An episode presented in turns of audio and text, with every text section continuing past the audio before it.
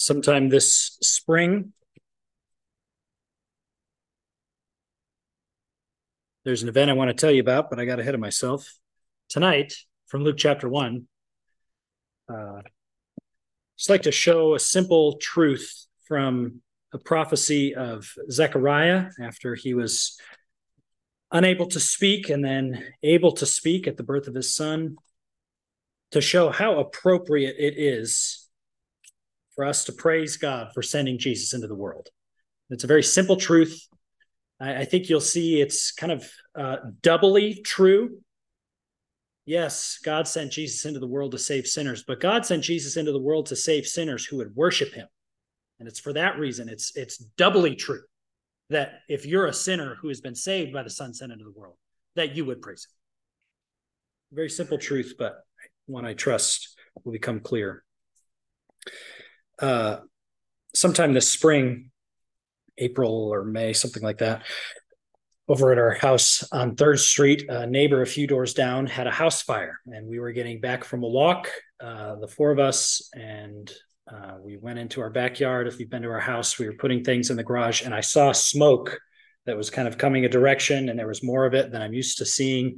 And I took a couple steps this way, and a huge fireball came out the back window of his house, and uh, really hit me. And I, I mean, the fire didn't, but it, there's there was an emergency, and I gave Karis uh, Jen, and I said, "Hold her," and ran inside, and I grabbed my phone, and I'm like trying to focus and dial nine one one and I got over there, and somebody from Second Street had come across the yard and actually already woken up the man. He had just started uh, third shift, I think he said, out in like Niles, a new job.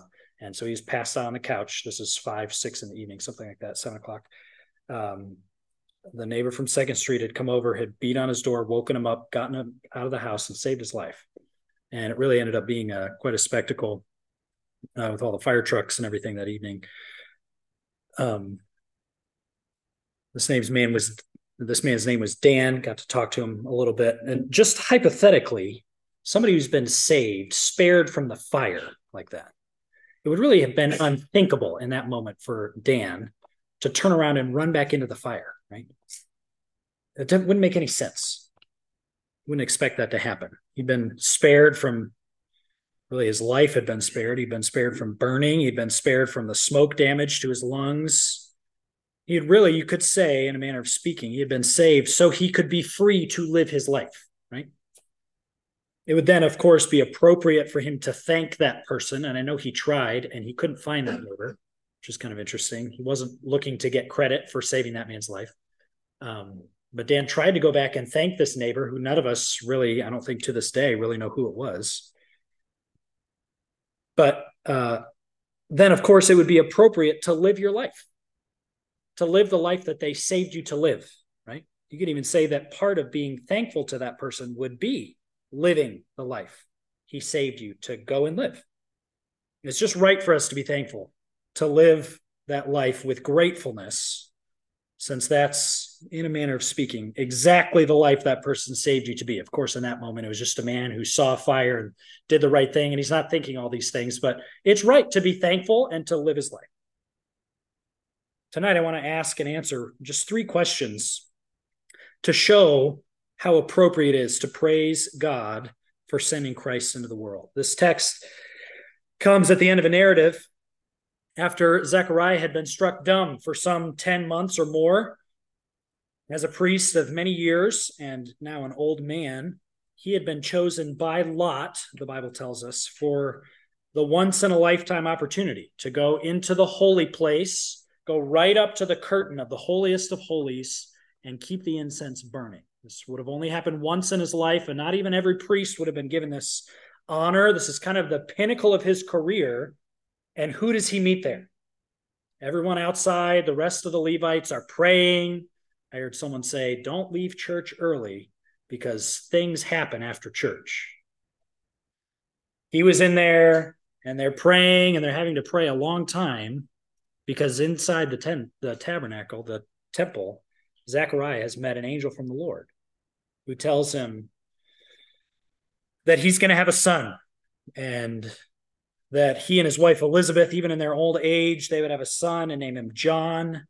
and he would be the forerunner of the Lord, preaching powerfully to many of his countrymen. But you remember, Zechariah doubted this word on account of his age and Elizabeth's age. And because he had doubted, what was the sign that he was given that it would come to pass? It would be that he could not speak. Can you imagine? First child in your old age can't speak. Of course, after John was born, Zechariah scribbles it on the tablet. His name is John. And everybody's like, What? Where are you getting this name? Nobody's name is John. Apparently, they didn't think it was a good name. I don't know why, but Zechariah's mouth was opened. And the Bible says he was praising God. This is really a remarkable series of events. But part of his praise to God was a prophecy here recorded for us. And filled with the Holy Spirit, Luke chapter 1, verse 67. John's father, Zacharias, was filled with the Holy Spirit. He's praising Christ, he's praising the Father in the ways most instructive for us.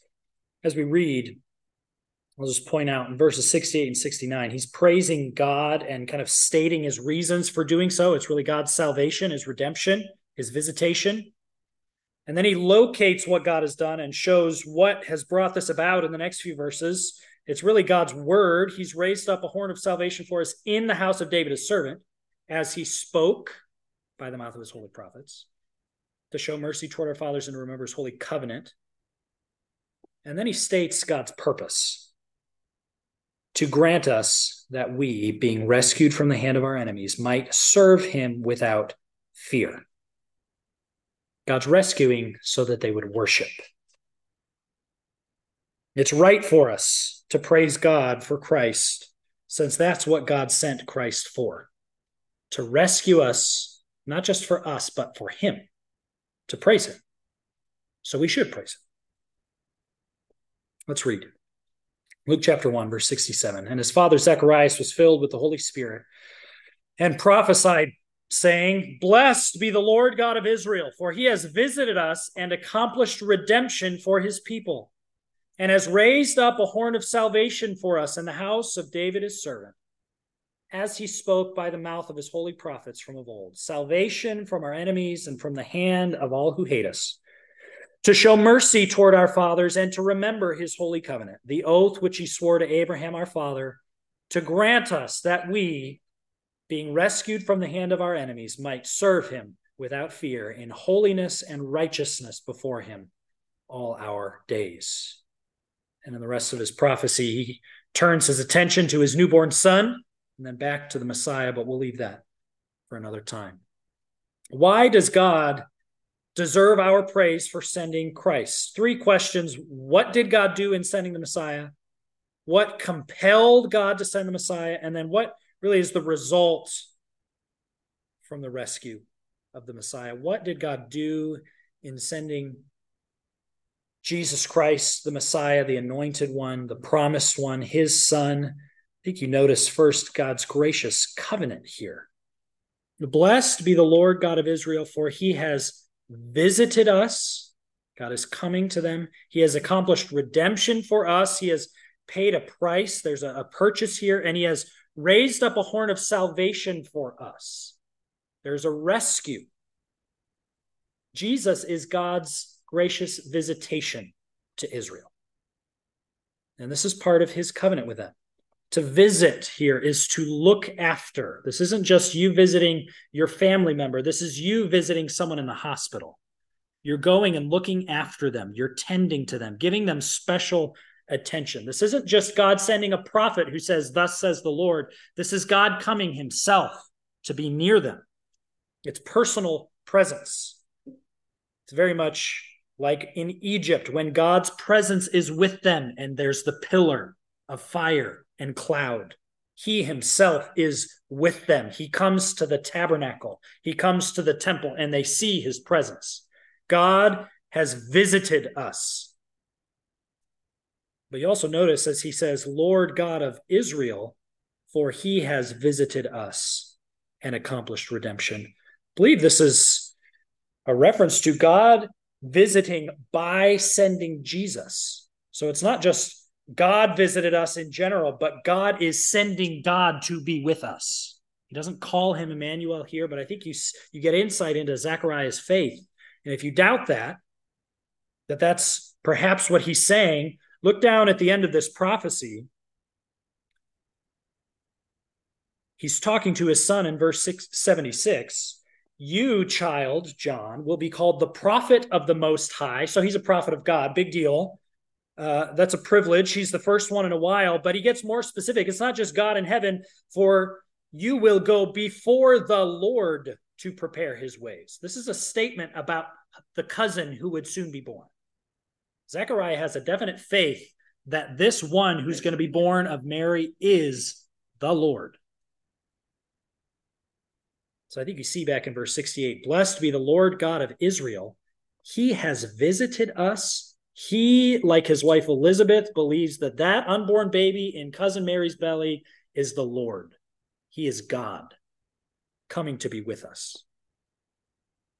Jesus is God's gracious visitation to Israel. But Jesus is also God's costly redemption for Israel. Blessed be the Lord God of Israel, for he's visited us and accomplished redemption for his people. This is purchasing. It's the idea of a purchase out of slavery, you could say. Someone said, by price, out of the hands of God's justice. You may wonder, who is who what is this purchase to? Is Jesus buying us out of the hands of the devil? No. He's not the one whose wrath must be satisfied. Jesus' blood paid the price, you could say, to the Father for our sin.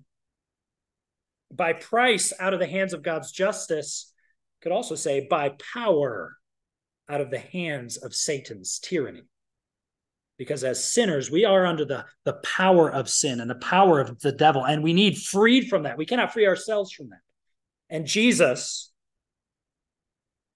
is that costly redemption he would pay that price this is the sense of old testament saints true believers who are looking and praying for the messiah look ahead to luke chapter 2 verse 38 this is after jesus is born He's brought up to the temple by his parents. Uh, Simeon comes and blesses them. And then they see the prophetess Anna. Look at verse 38. At that very moment, she came up and began giving thanks to God and continued to speak of, of him to all those who were looking for the redemption of Jerusalem.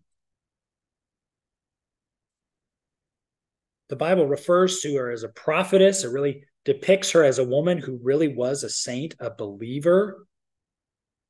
Wouldn't really have called her a Christian at this point, but someone we would see in heaven. What was she looking for? She was looking for the redemption of Jerusalem. And when she saw that baby, by faith, she knew this is the redemption of Israel. Look back at Luke chapter 1, verse 68. This is what Zechariah believed. He has visited us, he has accomplished redemption for his people, and he has raised up a horn of salvation for us. This horn is a, a, symbol of strength. You could maybe translate it, people have translated it as He has raised up a mighty salvation for us, or a strong Savior for us. This is a salvation that would bring great renown to God. Like the salvation of God delivering his people from Egypt. Every time, many times, God is talking about delivering the people from Egypt or after the exile, calling all of his people back from all of the lands. It's, it's as though he's speaking in ways, he, he is speaking in ways as though he would be known as the God of the Exodus or the God who would return all his people from all the ends of the earth. It's, it's a kind of renown that would come to his name because of the might of the deed. It's not just heroic, it's not merely brave, this salvation, but it's almighty salvation. It's eternal salvation. It's far reaching to all the corners of the earth, this salvation. He has raised up a horn of salvation for us. That's the sense. It's a great salvation. It's not just that he got spared from burning his finger, he got spared from burning in hell. Jesus is God's mighty salvation of Israel. This is visitation redemption, salvation. This is God's grace to his people, and it is in keeping with his covenant to them. God made the Jews his special people, and when he sent the Messiah to them, that was proof that he intended to keep his covenant with them.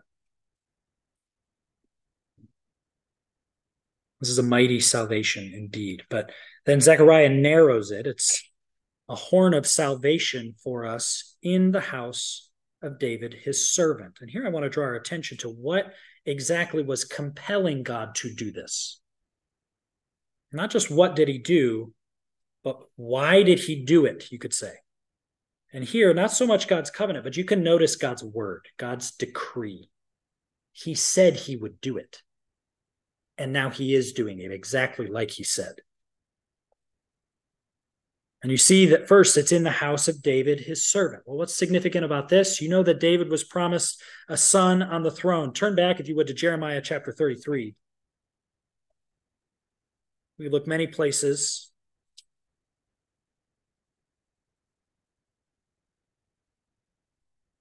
Second Samuel 7 is when it's first mentioned, the Davidic covenant. This is something that many other times in the scripture it comes out in the Psalms as well. Jeremiah 33, verse 14. Behold, days are coming, declares the Lord, when I will fulfill the good word which I have spoken concerning the house of Israel and the house of Judah. In those days and at that time, I will cause a righteous branch of David to spring forth, and he shall execute justice and righteousness on the earth. In those days, Judah notice this language, will be saved, and Jerusalem will dwell in safety.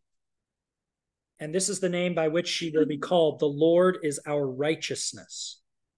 So you can kind of imagine a man like Zechariah before the Messiah comes reading something like this and kind of filling in the blanks. And you can kind of understand why he's saying what he's saying. He believed this. For thus says the Lord, verse 17 David shall never lack a man to sit on the throne of the house of Israel, and the Levitical priest shall never lack a man before me to offer burnt offerings, to burn grain offerings, and to prepare sacrifices continually. Turn back to Psalm 132.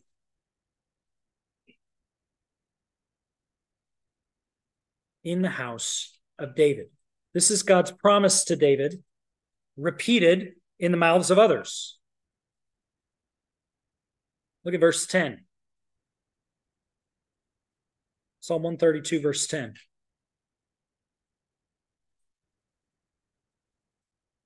For the sake of David, your servant, do not turn away the face of your anointed. The Lord has sworn to David a truth from which he will not turn back. Of the fruit of your body I will set upon your throne. If your sons will keep my covenant and my testimony, which I will teach them, their sons also shall sit upon your throne forever. For the Lord has chosen Zion. He has desired it for his habitation. This is my resting place forever. Here I will dwell, for I have desired it. I will abundantly bless her provision. I will satisfy her needy with bread. Listen to this and think of how this would strike somebody like Zechariah. Her priests also I will clothe with salvation, and her godly ones will sing aloud for joy. There I will cause the horn of David to spring forth. I have prepared a lamp for mine anointed. His enemies I will clothe with shame, but upon himself his crown shall shine. These were very personal, very specific promises to people like Zechariah that would have filled their hearts with joy and gratitude. And you see that coming out here. He has raised up a horn of salvation for us in the house of David, his servant. God promised to David, and he would not go back on that. And now that it's happening, it's proof. Some suggest this is another indication that Mary had uh, David's blood, um, was in the line of David somehow, because maybe not everything about Joseph's lineage would have been clear to someone like Zechariah at that time. Of course, is the, under the inspiration of the Spirit. But this is a promise to David, and now it's coming to pass. But he also says, God has raised up a horn of salvation for us in the house of David, his servant. He deserves praise for this. But now look at this in verse 70. As he spoke by the mouth, singular, of his holy prophets from of old, and he quotes here salvation from our enemies and from the hand of all who hate us. Not only was this God's promise to David, this was also, you could say, a singular message that kept coming through prophet after prophet after prophet. Turn to Psalm 106. Someone has pointed out that the fact that it's the mouth, singular, of the prophets is really pointing to the fact that this is God's plan. None of this was on accident. This was premeditated and purposeful. Psalm 106. Look in verse 10. And then we'll look down toward the end of the chapter. Psalm 106, verse 10. This really is a record of, in many cases, Israel's unfaithfulness. Look back at verse 6. We have sinned like our fathers. We have committed iniquity. We have behaved wickedly. Our fathers in Egypt did not understand your wonders. They did not remember your abundant kindnesses, but rebelled by the sea at the Red Sea. Nevertheless, he saved them for the sake of his name, that he might make his power known. There you see God's renown. Thus he rebuked the Red Sea, and it dried up, and he led them through the deeps as through the wilderness. So he saved them from the hand of the one who hated them, and redeemed them from the hand of the enemy. And you see how the enemies are clothed with shame. The waters covered their adversaries, not one of them was left. Then they believed his words, they sang his praise, and they lived happily ever after, right? No, read the next verse. They quickly forgot his works. They didn't wait for his counsel. They craved intensely in the wilderness and tempted God in their desert. So he gave them their requests, but sent a wasting disease among them. Look at verse 16. They became envious of Moses. Look at verse 19. They made a calf in Horeb. Look at verse 28. They joined themselves also to Baal, to Baal. Verse 32. They also provoked him to wrath at the waters of Meribah. Verse 34. They did not destroy the peoples. It just keeps getting worse. But now look down at verse 40. Therefore, the anger of the Lord was kindled against his people, and he abhorred his inheritance. Then he gave them into the hand of the nations, and those who hated them ruled over them. Their enemies also oppressed them, and they were subdued under their power. Many times he would deliver them. They, however, were rebellious in their counsel, and so sank down in their iniquity. Well, you'd say, okay, they probably got more chances than they deserved you kind of get the sense of the cycle of the judges here, where God delivers them and then they go back. God delivers them and they go back and live for a generation in service to the Lord, and then they sin again. But look at verse 44. This is the mercy of God. Nevertheless, he looked upon their distress when he heard their cry, and he remembered his covenant for their sake and relented according to the greatness of his loving kindness. He also made them objects of compassion in the presence of all their captors. So when you go back to Luke chapter 1, verse 71, it's not just once that God did that, that God delivered them from their enemies and from the hand of all who hated them. God did that many, many, many times. They literally have a national hymn testifying to it. This has been the cycle of their whole history. That God, out of the abundance of his loving kindness, remembering his covenant for their sake, there's nothing about this that they deserve.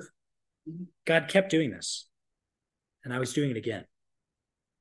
You can see why the Jews might have thought their, their oppression under Rome was God's judgment on them. When did they not have national sovereignty before? It's when they disobeyed God. So, those who truly believed, you can see why they would put these pieces together, even though there aren't prophets speaking in those days. You know, we don't have a land, we're basically occupied territory. The Romans are in charge. Lord, save us, not just from Rome, although some people had that idea exclusively. Save us from our sin. So even here, as he's saying, salvation from our enemies and from the hand of all who hate us, that's something God did repeatedly And that was a message that God was saying over and over again, a singular message. You need saved from your enemies. Yes, you need saved from the Midianites. You need saved from the Philistines. You need saved from the Babylonians. You need saved from the Assyrians. You need saved from this and this and this. But what do you really need saved from? You need saved from the sin that's getting you into that mess every time. And here's Jesus, the Messiah, who takes away the sin of the world. As he spoke by the mouth of his holy prophets from of old, God said it. Now he's bringing it to pass. Look at Jeremiah 31 really quickly. Jeremiah chapter 31 and verse 10.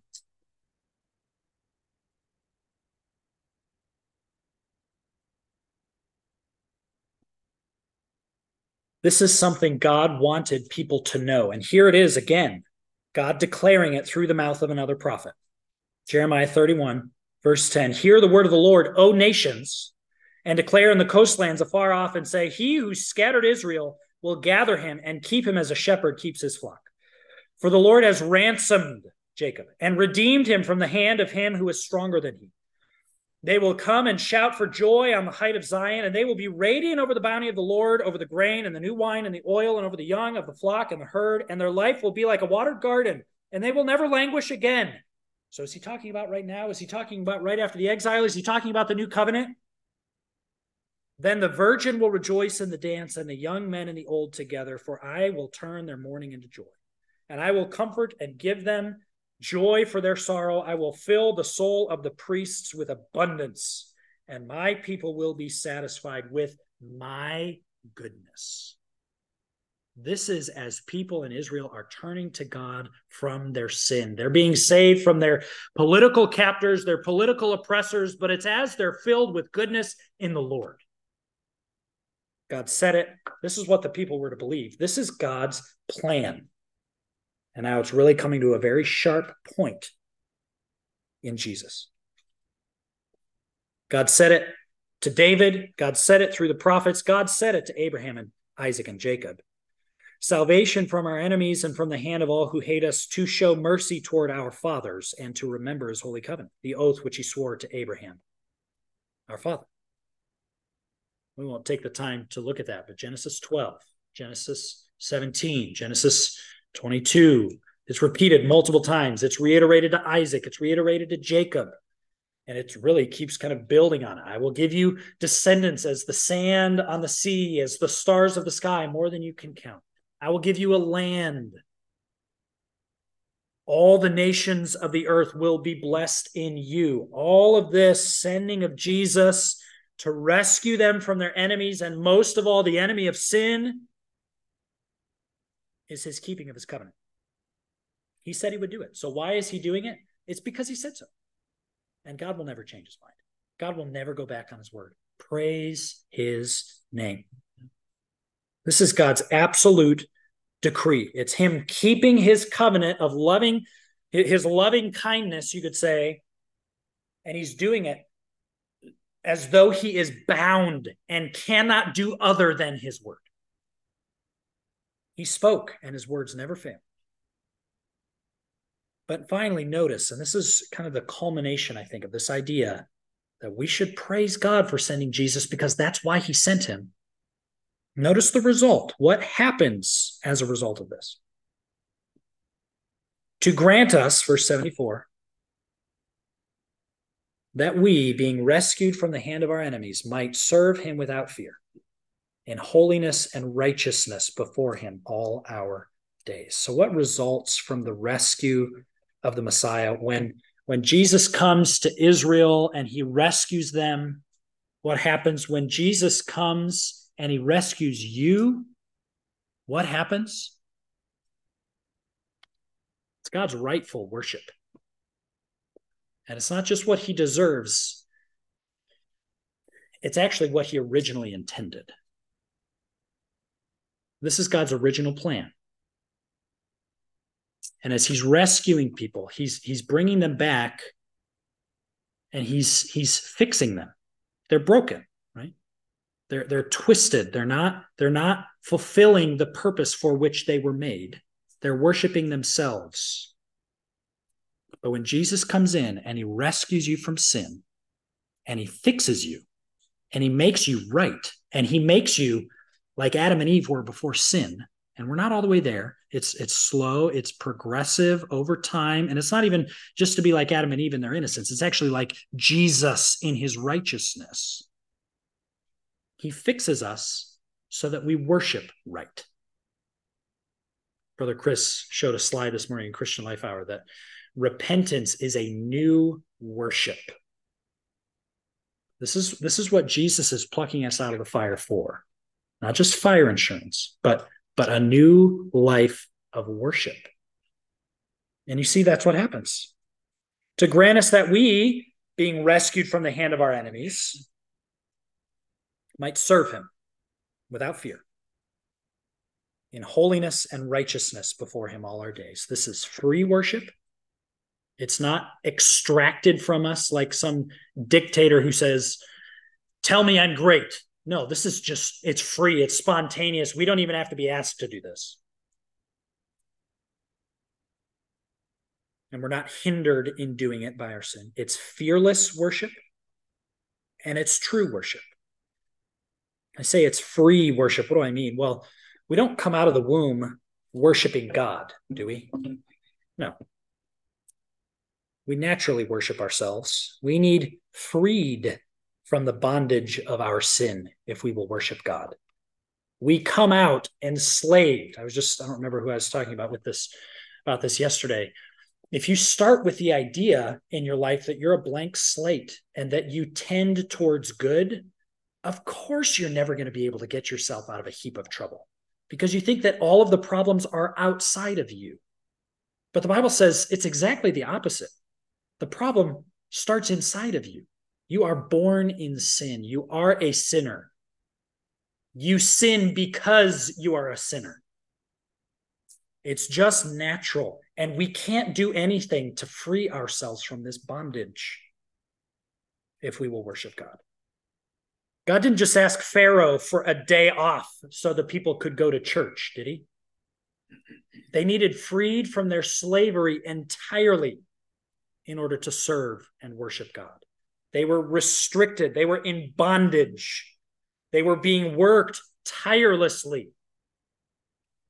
God didn't ask, God demanded that Pharaoh let Israel go so they could serve him. You remember? Let my people go. We remember that part. So that they can serve me in the wilderness. That's what Moses said. And this wasn't freedom so that they would never work again, but so that they could be free to worship him as he directed them to. They're not enslaved to the wicked demands of Pharaoh. And just by analogy, sin is a terrible taskmaster, isn't it? Someone depicted hell partly in terms of you're just always being driven around and always being ridden like a horse, and you're never allowed to stop. You're never given rest. I don't the Bible doesn't talk about that, but sin is it's a terrible taskmaster. It always runs you ragged, serving sin, never having rest for your souls, always wanting the next thing. You're just hooked and you can't get away. We need the power of sin broken in order to worship God. And that's what Jesus came to do to grant us that we, being rescued from the hand of our enemies, maybe he has in mind Rome, but I think as a, as a believer, he definitely has in mind sin being freed from our enemies, we might serve him without fear. In Egypt, the Jews couldn't even have babies without fear, let alone worship God. Same in exile, under the authority of a Babylonian king who's saying, You cannot worship any God but me. Or I guess he was uh, Persian. This is what Daniel, Daniel couldn't even pray out his window without fear of being thrown into the lion's den. He had to be freed from that. God did free him from that. It's the same in Rome in Zechariah's day. Caesar, different ones at different times, demanded worship. Worship of God could be seen as treasonous at times, certainly in a place like like Ephesus. They're turning the world upside down, proclaiming that Athena is not a god. Rome was worldly. It was unfriendly to clean living. There was no friendship to grace in those days, and there is none in ours. This is worship without fear. I think we could say in our day, the fact that we can meet freely is a gift. That is the way that it should be. Those who oppose free exercise of true worship to the, two, to the true God are in the wrong. But what's resulting here? It's worship. And it's not just free, but it's true worship. That we might serve him without fear in holiness and righteousness before him all our days. Holiness, they, they belong to God. They are separated from the world unto God. And serving worshiping in righteousness, they're obeying God. They're living by his precepts. They're conforming to the standard of his character. This is very much, this image is very much like God rescuing Israel from Egypt. He didn't rescue them from Egypt so they could do whatever they wanted to do. He rescued them from Egypt and he gave them the law, which showed them exactly what holiness and righteousness in their worship and in their lives was. He didn't free them, in the words of what we were talking about yesterday in men's Bible fellowship, to absolute freedom without limits. Sometimes when we talk about being free, mm-hmm. we get this idea of no rules. No, we're free from the slavery to sin and free to serve God. And that's the most wonderful kind of freedom and the most wonderful kind of slavery because he's a good master. God frees us so that we can worship him as we were created to do. This is what Adam and Eve did. This is what everybody who was born from them should have done. Can you imagine the world being populated with people who never have to be freed from worshiping themselves? They just they know God deserves worship and they want to do it. They love God. That's what it's going to be like when God finally does redeem these things. Someone said, God is on a mission to redeem and restore fallen creatures to the image of his son. God is, God is saving us so that we would worship him. He doesn't save us for us, but for him. Ask yourself the question what is the chief end of man? To glorify God and enjoy him forever. He saves us so we can do what we were created to do, so that we can achieve our chief telos, our chief purpose in life, the reason for why we exist. We cannot do this on our own because on our own, we're enslaved to sin. We need a savior. And it's for this reason that it's, you could say, doubly right to praise God for sending Jesus.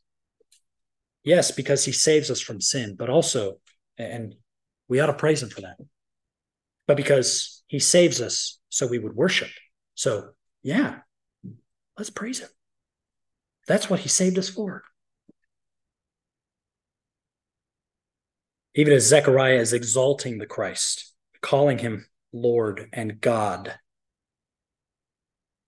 I have to ask have you called on God to save you from sin? Have you called on Christ to save you from sin. You are not, you will never find your reason for existence if you have not done that. If he saved you from his judgment and from Satan's power, then do you praise him for saving you? That really is what he saved you to do. If you're going back to live your life for yourself, you really miss the whole point of God saving you. It's like being rescued from the fire. The whole point of being saved from the fire is so that you can be saved. Why go back into it? Live the life God freed you to live, the life of worship to Him. That's the reason He sent Christ to rescue sinners to Himself, so that they would praise Him as they should, as they were created to be.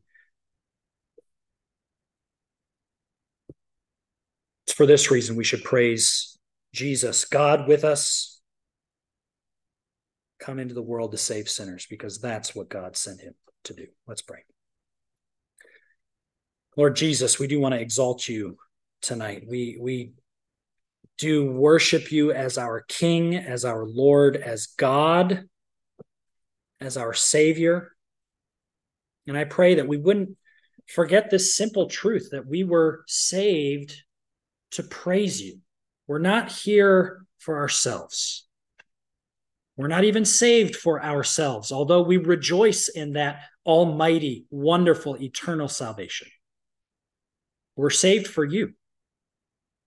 Help us to remember it and help us to praise you and really live like it. Live in holiness and righteousness because that's what true worship is and does. It's not just when we gather here on Sunday, it really is every moment of our lives living according to what you are. Help us, Lord. This is this is these are lofty thoughts. And we feel our own inadequacy. But we know we're in Christ that you've given us your spirit and you want this for us. You want us to be more like Jesus. You want us to do all that which pleases you, and you will help us. So we ask for your help to please you as we should. We thank you that you're gracious and full of loving kindness and forgiveness. We would not be here without you, and we love you. We pray it in Christ's name. Amen.